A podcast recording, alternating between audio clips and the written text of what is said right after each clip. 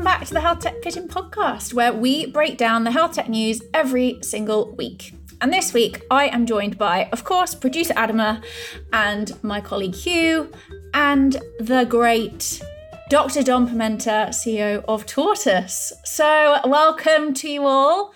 How are you all doing?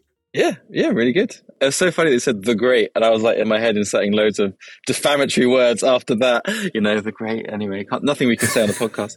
Um, I'm also quite disinhibited. I woke up at 1 a.m. and it's now 3 p.m. So it's been a long day for me, and it's like having jet lag without traveling anywhere. So I don't know what that is. Maybe it's like a founder's problem. But yeah, good. This might be exciting, and obviously, feel free to edit most of what I say out. This is going to be great, Dom. Yeah. Why? Why one a.m.? It's actually a really interesting problem that I found, especially if things have got busier for TORTUS, is that I, I'm not spending enough time decompressing. And I think we've all done this, right? Super busy jobs. You go straight to sleep. You just like your brain just carries on at work while you're asleep, and then you wake up with exactly the same thought processes. And it's really, I've just found it really hard to then actually just like quiet the brain down. I think last time I was on, we were talking about some machine to do this, and I was like joking, "Oh, what a stupid idea!" And then last night, I found myself looking for it. Like, what was that machine that electrifies your brain? Like, I could really do with that now. I can see, you know, can see the value in it. Well, that was the thing that we talked about, right? I didn't make that up. It was, yeah, the, the yeah. like weird pulses to make you go to sleep. Yeah, where's that gone? Some lightning in the brain or whatever it was. So yeah, one of those would be great if you got one lying around.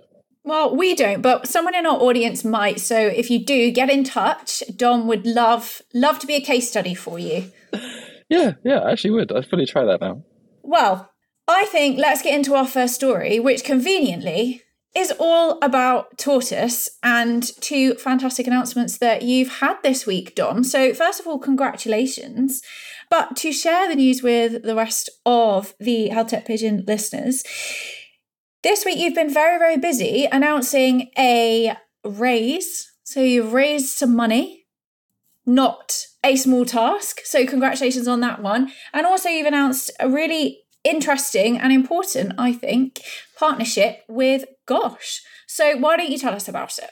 Yeah, definitely. So um, we announced our raise, and I find it very odd. And people say congratulations because uh, as a CEO, obviously, you know, it is, it is it's super useful, right? And we have Khosla's an amazing investor; they're amazing partners to us. Um, but it's a little bit like when you first have your baby. Everyone's like, "Oh, congratulations, you got a baby." But when you have like a one-year-old, if someone says, "Oh, congratulations," like that's a weird thing to say, right? Because it's like you know, it's a lot of work and it's crying all the time and it's like pooing everywhere. And I know this because I've got loads of kids. I'm not saying anything bad about it. I just like it's it's interesting because every time you go through this process, yeah, the headaches magnify, and it's a nice actually it's a nice way of thinking about it because it's also very grounding. Like you literally someone says, "Oh, you should go out and celebrate the race," and I was like, "No, we will not celebrate anything. We will go and build things, and we will celebrate when we've cured elimination of error in medicine or whatever we're working on." We raised um, 4.2 million from Khosla. It's, it's a bit of a historic race. There's a bit of a lag and there's a reason for that. And then we also announced our partnership with Great Ormond Street formally. And there's a whole bunch of really nice stuff coming out of there, some of the studies that we've been doing. So we've been working there for about six months. It's one of the world's best children's hospitals. It's also one of the most, most digitally mature hospitals. So it's been a really great uh, place to learn and, and to work with the team, um, deploying what we think is like the first generative AI uh, sort of in this in this in this space, I guess, clinician's assistant in the NHS certainly at scale and in a very sort of controlled and, and measured way. So we've been building through a bunch of phases with them. We did a phase one study where essentially just built a clinical sandbox and had some clinicians look at it. Working uh, and now completed a phase two study with simulated patients and real doctors. Studied that, output that, see what they like, and then and then move forward now to the next gate, which is phase three, and that's going live in the next quarter to essentially study this in the real world. A clinician's assistant that essentially listens to a conversation, makes your notes, makes your letters for you. That's where we're starting.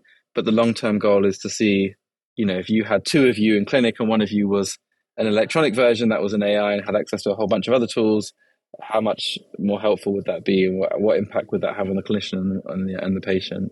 Um, and yeah, it's been actually it's been really an amazing partnership. And one of the really surprising things was that everyone's like, oh, you know, NHS, really hard to work with. Quite, quite the opposite, actually. Quite the opposite. Really encouraging and sometimes been in conversations at GOSH and be like, oh yeah, we maybe we can do this. And I was like, mm, maybe maybe I I become the cynic then. I'm like maybe we should just try to do this thing, and then it's really nice to like have people drive you. You know, this is very hard sometimes as a founder to like constantly be like, oh, here's the vision, here's the vision. So it's really nice actually for someone for them to take it on in such a you know really take it on in that sense. Um, but yeah, it's been great. So super excited to see what we do next with them as well. Awesome. Well, you know, I'm very glad for all of our pigeon listeners that we are back on our generative AI hype. It is one of our favorite topics to talk about. Um, and I think this in particular is is quite interesting because obviously you were saying there that it, it's you know an assistant for clinicians. It allows them to focus on consultations with patients. And i think that's a it sounds like a really basic thing doesn't it? That doctors are going to be able to talk to patients. It's like breaking news doing the thing that they joined medicine to do.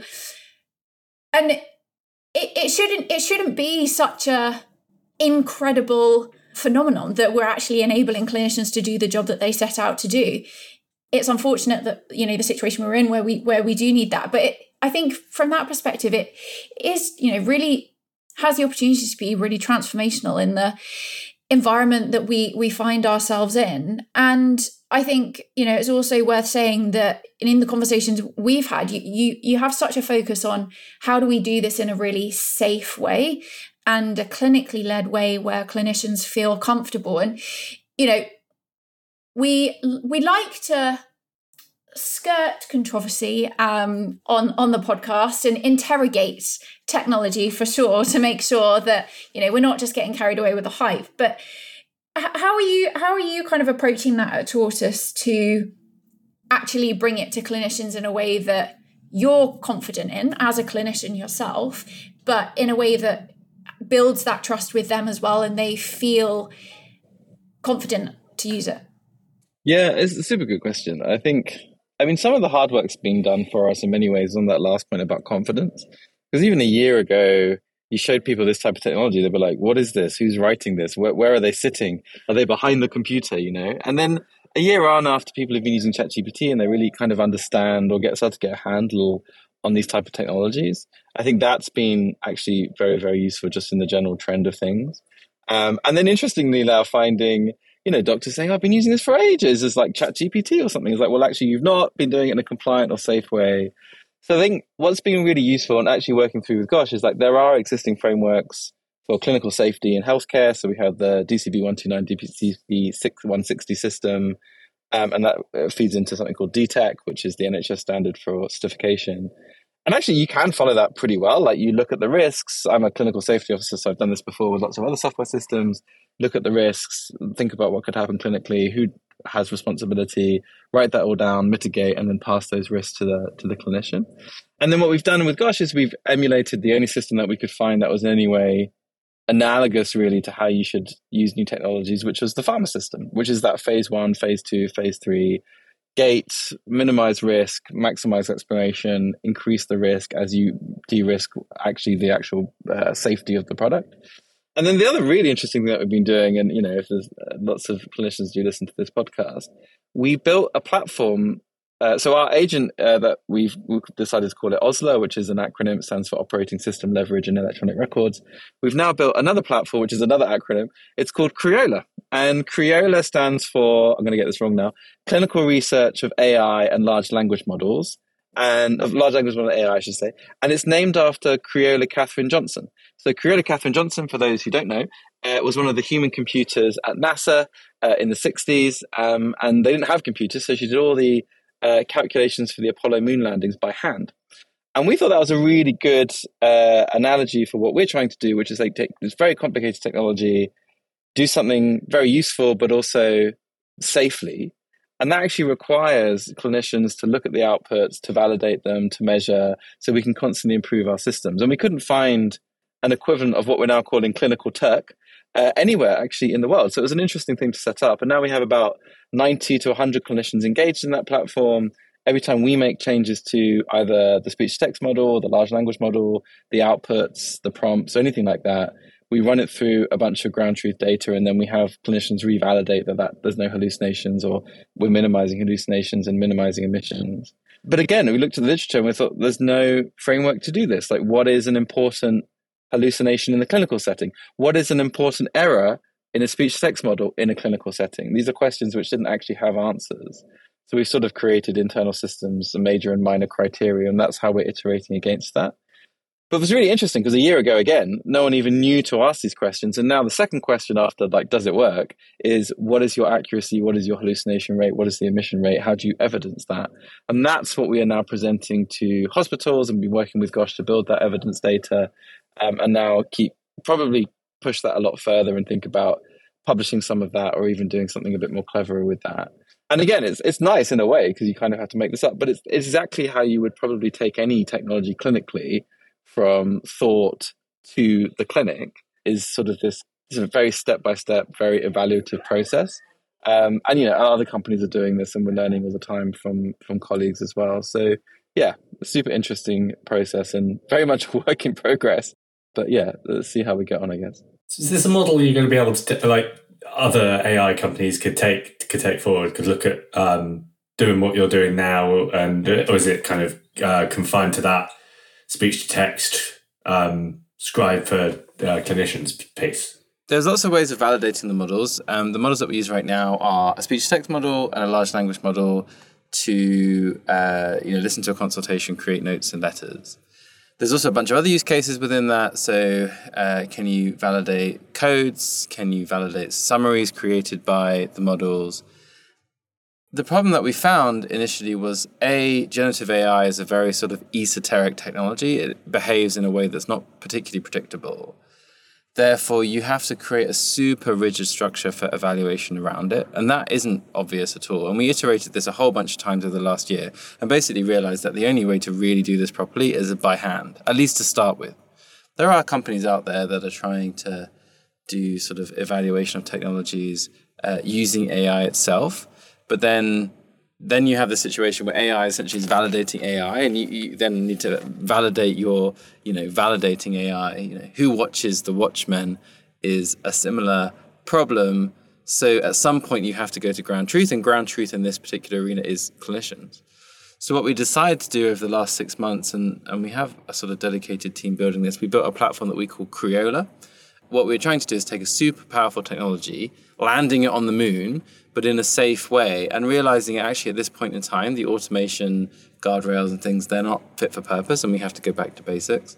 So Creola is a platform, about 90 to 100 physicians are on there at the moment. Um, if you're a physician and you're interested, you can go to creola.tortus.ai and actually start signing up and doing some of the work yourself, labeling transcription accuracy, labeling hallucinations and omissions for any output change that we make, any model change that we make. And then what we'll do with all that data is we'll build it all up um, into clinical evaluation. We may then use the data set to create some automations and we can maybe do some of this validation live. But I think, you know, any company should really be thinking, especially in this space, how am I creating a safety case? How and what am I doing clinically safe? And how am I going to evidence that? Not just to your customers, which you absolutely need to do. And I think we've also found that building trust at this stage is really, really, really important uh, for that zero to one moment for AI in healthcare, but also eventually to the regulators. And I, I, you know, the regulatory market's moving quite fast, and we definitely have to get ahead of that curve. Uh, and even in many respects, just like do what is right at the moment without any sort of frameworks. And that seems to be having clinicians hand validate everything that we do. Um, and that will continue long into the future. And who knows, maybe we'll be start evaluating other forms of AI or even other companies' AI could plug into that system. And there's lots of aspirations in that respect. In terms of how the platform works, am I right in thinking that obviously you have your assistant, which is listening, it's recording the notes and, and making recommendations, but then a clinician will still validate that before there's any additional action taken? Yeah, so I mean, uh, actually, what we're shipping at the moment, and it's live in a bunch of primary care, is is very simple. And this is also now we're talking about as product. Listens to your consultation and makes a note. You edit the note. You put that in your EHR. Makes the letter for you. You edit it as if it went to a secretary, but it comes back. But the bit that I think isn't obvious in that workflow that you'd otherwise normally have to do is the composition piece. Even if you dictated it, right? Actually, this is capturing the conversation and turning it into your notes and your letters doesn't take any actions at the moment, but we're certainly going that way in the next six months. to give the ability to pick out orders, do codes, do diagnosis, and then file those back into the system.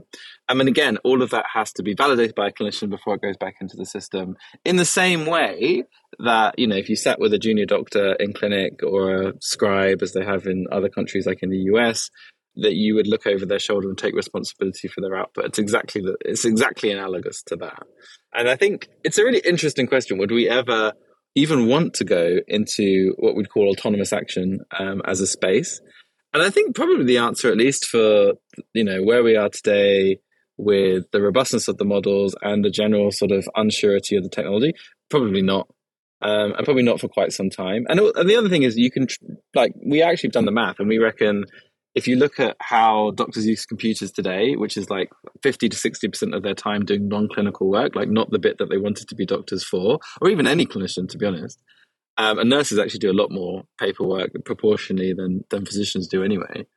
We could probably could knock that down to about less, less than 15%. So you go from 40% patient time to 85% patient time.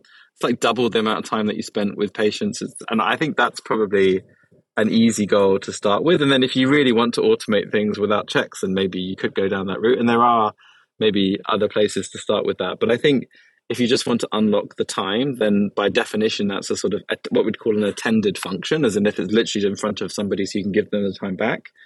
Then, you know, we don't need to get into the to the issues of doing things autonomously. I, I don't really have any ambition to do that, at least not for some time. Uh, I mean, we spent a lot of time last year on this podcast chatting about generative AI, and there was the inevitable uh, dismissive, oh, well, you know, we're never going to see it having a major difference in healthcare in this half of the decade. It'll be towards 2030 and beyond where we start seeing it. Uh, obviously, we were very wrong.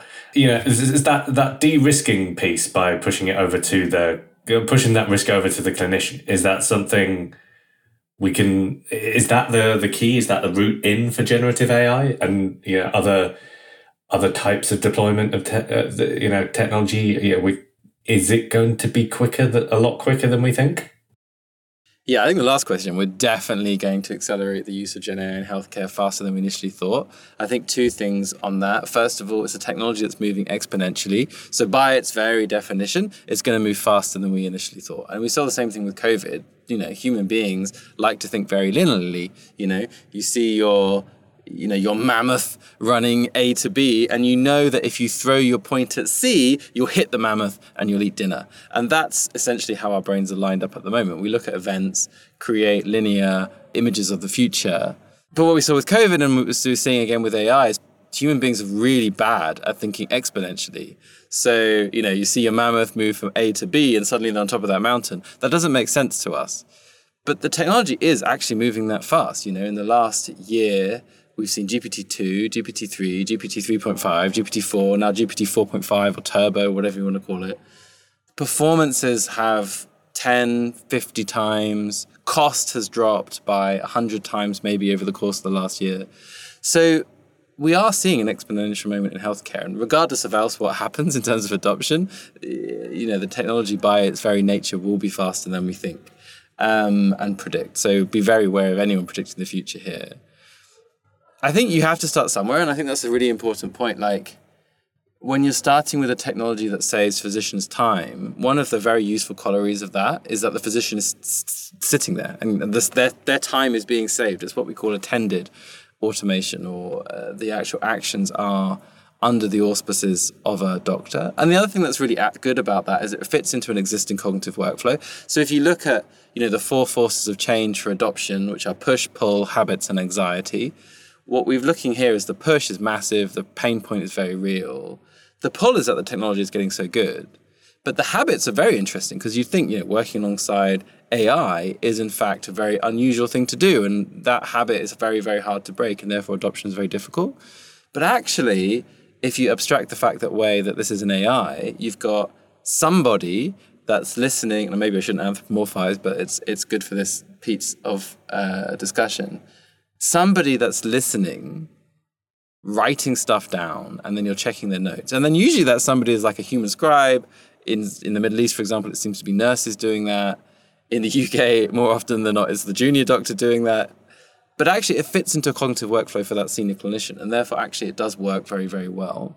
Um, and the more we lean into that, I think, um, as a sort of uh, commercial piece, building a much better user experience into something that doctors already know, I think that's also super important.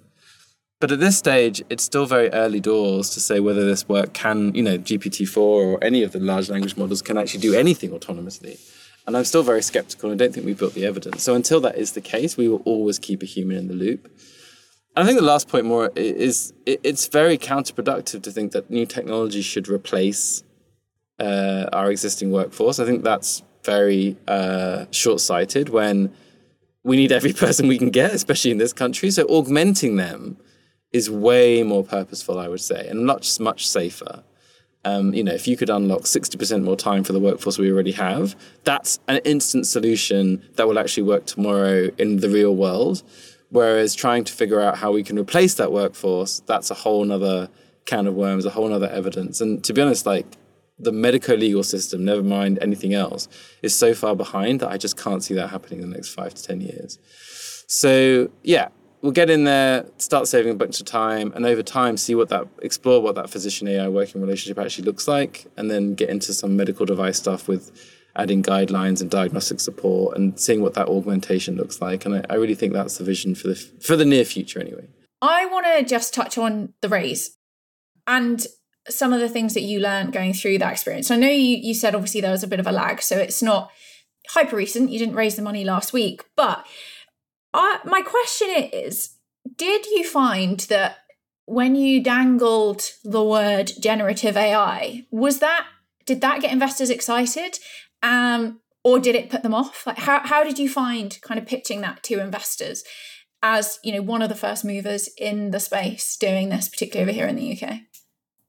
So the prospect of AI for sure is is super exciting. And I think one of the things I really learn is what people never really ask about uh, VCs is what do they want? And like it's a very short-sighted view to think that VCs want money. I mean, a lot of them have a lot of money. Like they don't really think about money in the way that you and I think about money. The other thing that people don't realize is a lot of venture capitalists, like the fund that they orchestrate, it also is not their money. So it's a very different way of thinking about money entirely. So actually, what do VCs want? Why do they do that particular job?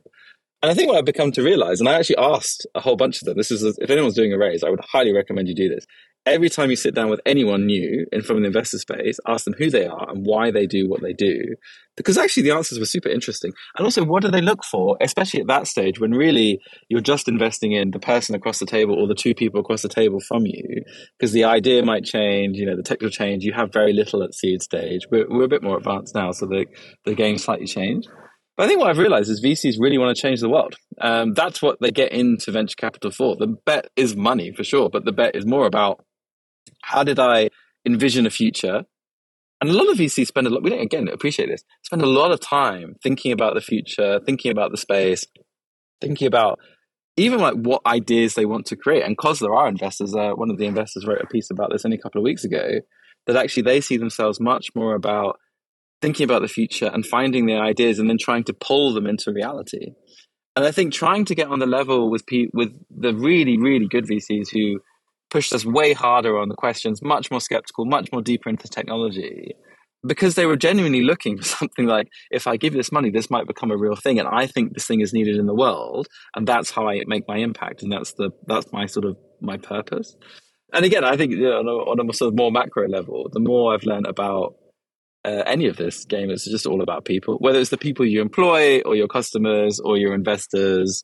You know, what do they want? Who are they? Where they're coming from? These are the actual questions that you know you should be asking yourself in any in any human endeavor, but specifically in this one, which is all about it's all about trust really it's all about trust and faith and what you think the future might be and you know you might be the person to to get there so, and i think genuinely the people that really know about this technology and spend a lot of time thinking about it are super excited because I said this on a podcast to, to James, I think, a while ago. I do genuinely think that this specific moment in time is going to be looked back at like more than the birth of the internet. Simply because in large language models specifically, but in lots of the AI technologies we're using now, the compute power that we have now as well, the data we have access to, we've unlocked something that is challenging us in a way in humanity in terms of its power, in terms of its implications, that we've never really faced before. Um, maybe with you know nuclear weapons and nuclear energy. It's a sim- I think it's a similar paradox. Huge amount of power, but we're already seeing like the flip side of this, right? Like with the Biden fake phone call, really powerful AI technology emulating a real politician, having quite scary real world implications. And the other side of that is, you know, there is transformative capability here to unlock human potential, to give humans time back to do really like interesting human things. I don't see, for example, layoffs, especially in healthcare, being actually at all going to happen. There's, there's, not enough people anyway. But what I do see happen is creating the system that actually now works for the population that we have by using AI technology in, in that space. I think, yeah, people are hugely excited. They're hugely excited about the value, they're hugely excited about the application. I think the bit that maybe people wasn't obvious and even not obvious to us last year is that the technology is moving so fast that it's almost, I wouldn't say it's commoditized, but the value here is maybe figuring out how to harness this lightning and then put it in the electricity plug to, to make that very mundane. And what I mean by that is like, you know, getting generative AI, which can do all these things, and constraining it to do one very specific thing that saves a lot of time in a very kind of menial way, like writing down a consultation into a nice note, is a very boring task for the power of the technology that's there. But actually, that's the that's the hard bit constraining it, bringing the value in, building good product around that, and making it compliant and safe. And so it's like it's this is really interesting the dichotomy that you really want to get hyped up about the tech, but you actually want to communicate the granular reality that the value will be derived by the company that figures out how to actually use this for something useful and not for like just generating pictures of you know cats riding rocket ships at random or something but actually like you know helping human lives and uh, having real impact um, and I think again, to go back to the original point, that's what VCs are most excited about: the leverage that this technology can do, uh, can have to make impact where it really matters. I actually get a bit upset about hype uh, in AI because I do think that people are overhyping it in some areas. Definitely in healthcare, they've definitely overhyped AI for lots of different things. Diagnostics, for example, we can talk about all day long, but very much underhyped in some other areas where really, if you could, for example, if we're successful, unlock twice as much time for clinicians, you suddenly doubled the workforce. Now, what could you do with that? That's a way more interesting question um, than can we like find new molecules. Uh, oh, I don't know. Actually, to be fair, they just discovered a new class of antibiotics, so maybe that is valid. Whatever. But you can. I mean, the impact on the boring side, I think, is going to be greater, and that's where we're sort of focusing for now. So yeah, it's. I think it's hugely exciting in a in a very weird way. Nice uh, dismissal of both AI drug discovery and cats riding rocket ships there, Dom. Um, my, my last question on this is just what you're going to do with the money.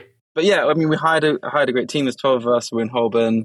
Uh, actually quite a nice office. Um, it's Holborn Town Hall. And we've been basically building super robust product, which is the sort of delta between an idea at seed stage, it's like just an idea on a laptop and actually deploying this into hospitals. So two weeks ago, we actually officially launched in the UK, have a bunch of surgeries now using Osler Live um, in the UK and also pushing through with the real world study at GOSH, um, and then basically adding more capabilities. So today it does documentation. Tomorrow we're looking at doing the actions, so doing orders, prescriptions, doing stuff in the EHR directly. And then shortly uh, in mid year, we're looking to then do summarization and finding information in systems. And that's basically all of the buckets that clinicians spend their time on computers. And it's about building the tech and, to be honest, building the team. You know, you have an idea, but then you have to go and find the people that are actually going to make that uh, a reality, and then you have to make them part of the team. And we have, I have to say, like that's the bit that I've enjoyed the most. Uh, it's been the hardest bit for sure, but we use the money to go and hire people who can actually make this a reality, and the people we have now are exceptional. So that's been quite joyous. A super hard process, but quite a joy.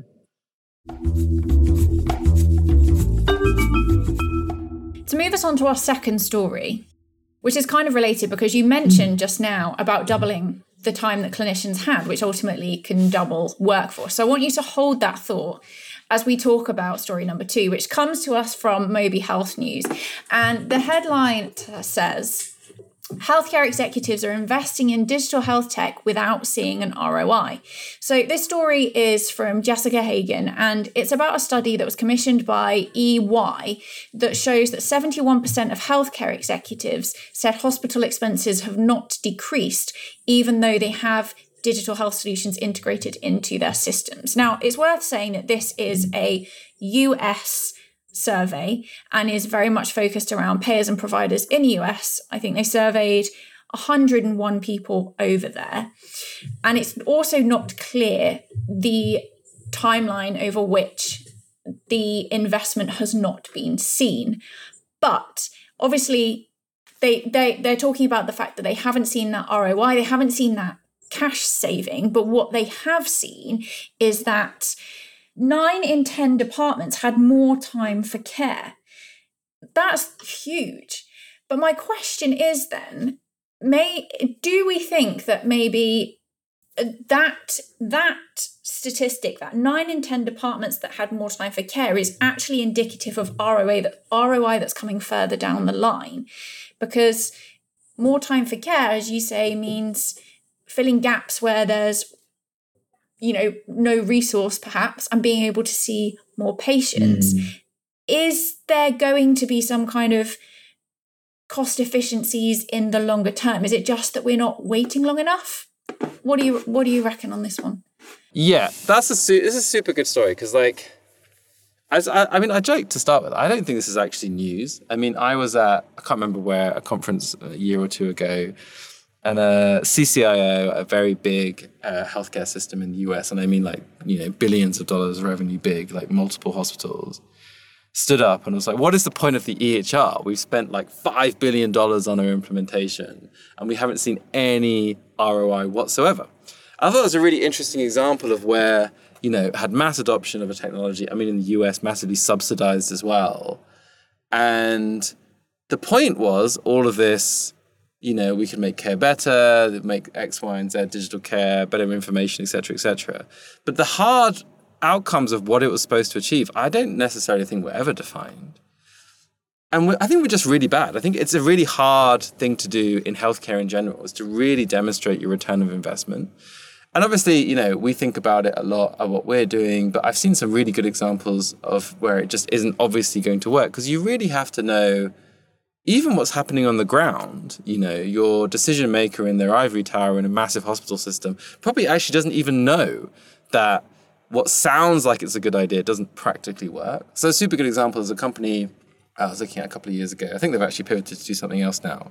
But their initial uh, go to market was like, we're an AI company. If you're doing an ultrasound, it takes four minutes. We can reduce that down to like two minutes. So they save the ultrasonographer two minutes on their scan um, with some sort of better image acquisition technology or something, which sounds great. But the practicality of that is like, okay, you have 15 minute slots because the patient has to come down, they have to come with a porter, they have to sit outside, they have to be put on the bed. So by the time you factored in all of the other pieces of that actual workflow, saving two minutes on the absolute scan time probably doesn't even add anything at all. You can't see any patients faster, you can't bring them down, you can't fit another patient into that slot. The reality is, you just do a bit more chit chat, maybe you get a coffee break after the end of the day. And it doesn't, you don't see any ROI from that, from that intervention. Um, we've worked super hard at like trying to figure out how, how to do this. Um, and actually, I think with AI, especially in this context where it's a sort of workforce solution, even even small increments of time unlocked actually in big chunks does add very much to the system. But then you sort of have to factor in like, is it possible to actually add that extra patient? If you get 25% extra time, can you actually see 10% more patients, as one example? Or if the quality of the documentation is doubled, does that actually translate in the right way to capturing more cost? And I think these are the kind of things that we're trying to prove out right now. And it, yeah, it's exceptionally difficult. And I think I would say, like, just that point as well, you know, they actually said in the study that, you know, the staff got more time with patients. Nine out of 10 reported that. And yet that didn't come to any measurable ROI. But there are lots of parts of the system that we're very bad at measuring. There are also parts of the system that we just don't want to measure. You know, we don't publish results of our SIs or mistakes or things that happen in the hospitals that hospitals really don't want to look at or don't want to pay attention to. But it may very well be that that extra patient time means less mistakes, not longer stays, um, and actually a much better outcome for the patient. We're just actually not measuring it. So yeah, I just think it's it's a super hard thing to measure. We're not very good at it in being accountable, like what are our actual KPIs. And actually, if we could move to a much more evidence-based system, and we've sort of stuck to that at TORTUS, make looking at clinical trials as our way of bringing new features into clinic. because we really do want to a demonstrate the ROI, but b like if it isn't there, then it's very valuable for us to go and find out okay, well, what do we need to fix to make sure it is there? Because once you have that value, then your sales cycle is is is is about you know just solving the problem, and it's not about who's got the best marketing team, which has always been a bit of a problem um, in health tech in general. Um, so I'd say yeah, more data, think about it harder, and um, maybe AI actually is a really interesting way of measuring the activity of what else is happening in the system much more consistently. But yeah, we could talk about that um, quite a lot. My favorite takeaway from this was that clearly the people who aren't experiencing ROI or aren't seeing ROI over however long this this survey measured are less skeptical than you are, perhaps, of um, digital health interventions because they say, yeah, we haven't seen ROI, but we're definitely going to do and spend more next year on it. So, yeah, clearly clearly they're seeing some benefits and clearly they're seeing some value. And I, I guess it's it's exactly as you say. We sort of have to redefine what what we define as ROI. You know, if you're if you're saving time, if you're making um, the working experience for clinicians better and avoiding uh, that clinician leaving or burning out or taking time off. Um, I, I, I, do wonder whether these ROI calculations cover the, the, the you know the extra person that uh, that doesn't have to be uh, have to cover a shift because someone um, took the day off with stress or the the extra hiring costs of bringing in um, someone when half the team leaves because they're working flat out every day for two years or something like that. And I feel like it's those digital health interventions and those impacts that we we do have to keep keep track on. I think ROI in healthcare is so difficult to measure anyway because ultimately, as you as you both said there, something that you're implementing in one place might not necessarily have a return on investment in the traditional sense in that original place. Actually, the impact can be felt in another part of the organization or even health system. So, you know, something you implement in primary care could be felt, you know, in even in social care perhaps, but the mechanisms aren't in place to be able to to measure that and even, you know, quantify that in any meaningful way, much less join the dots to trace back where where that initiated, where that saving initiated. And I think you know, I'm sure it's not unique to just the UK. You know, the challenges we we face with that kind of fragmentation of the system, which makes it difficult to join the dots.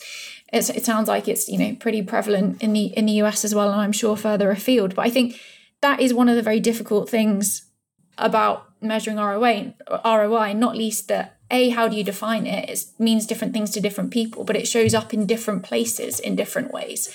So it is just a minefield from from that perspective.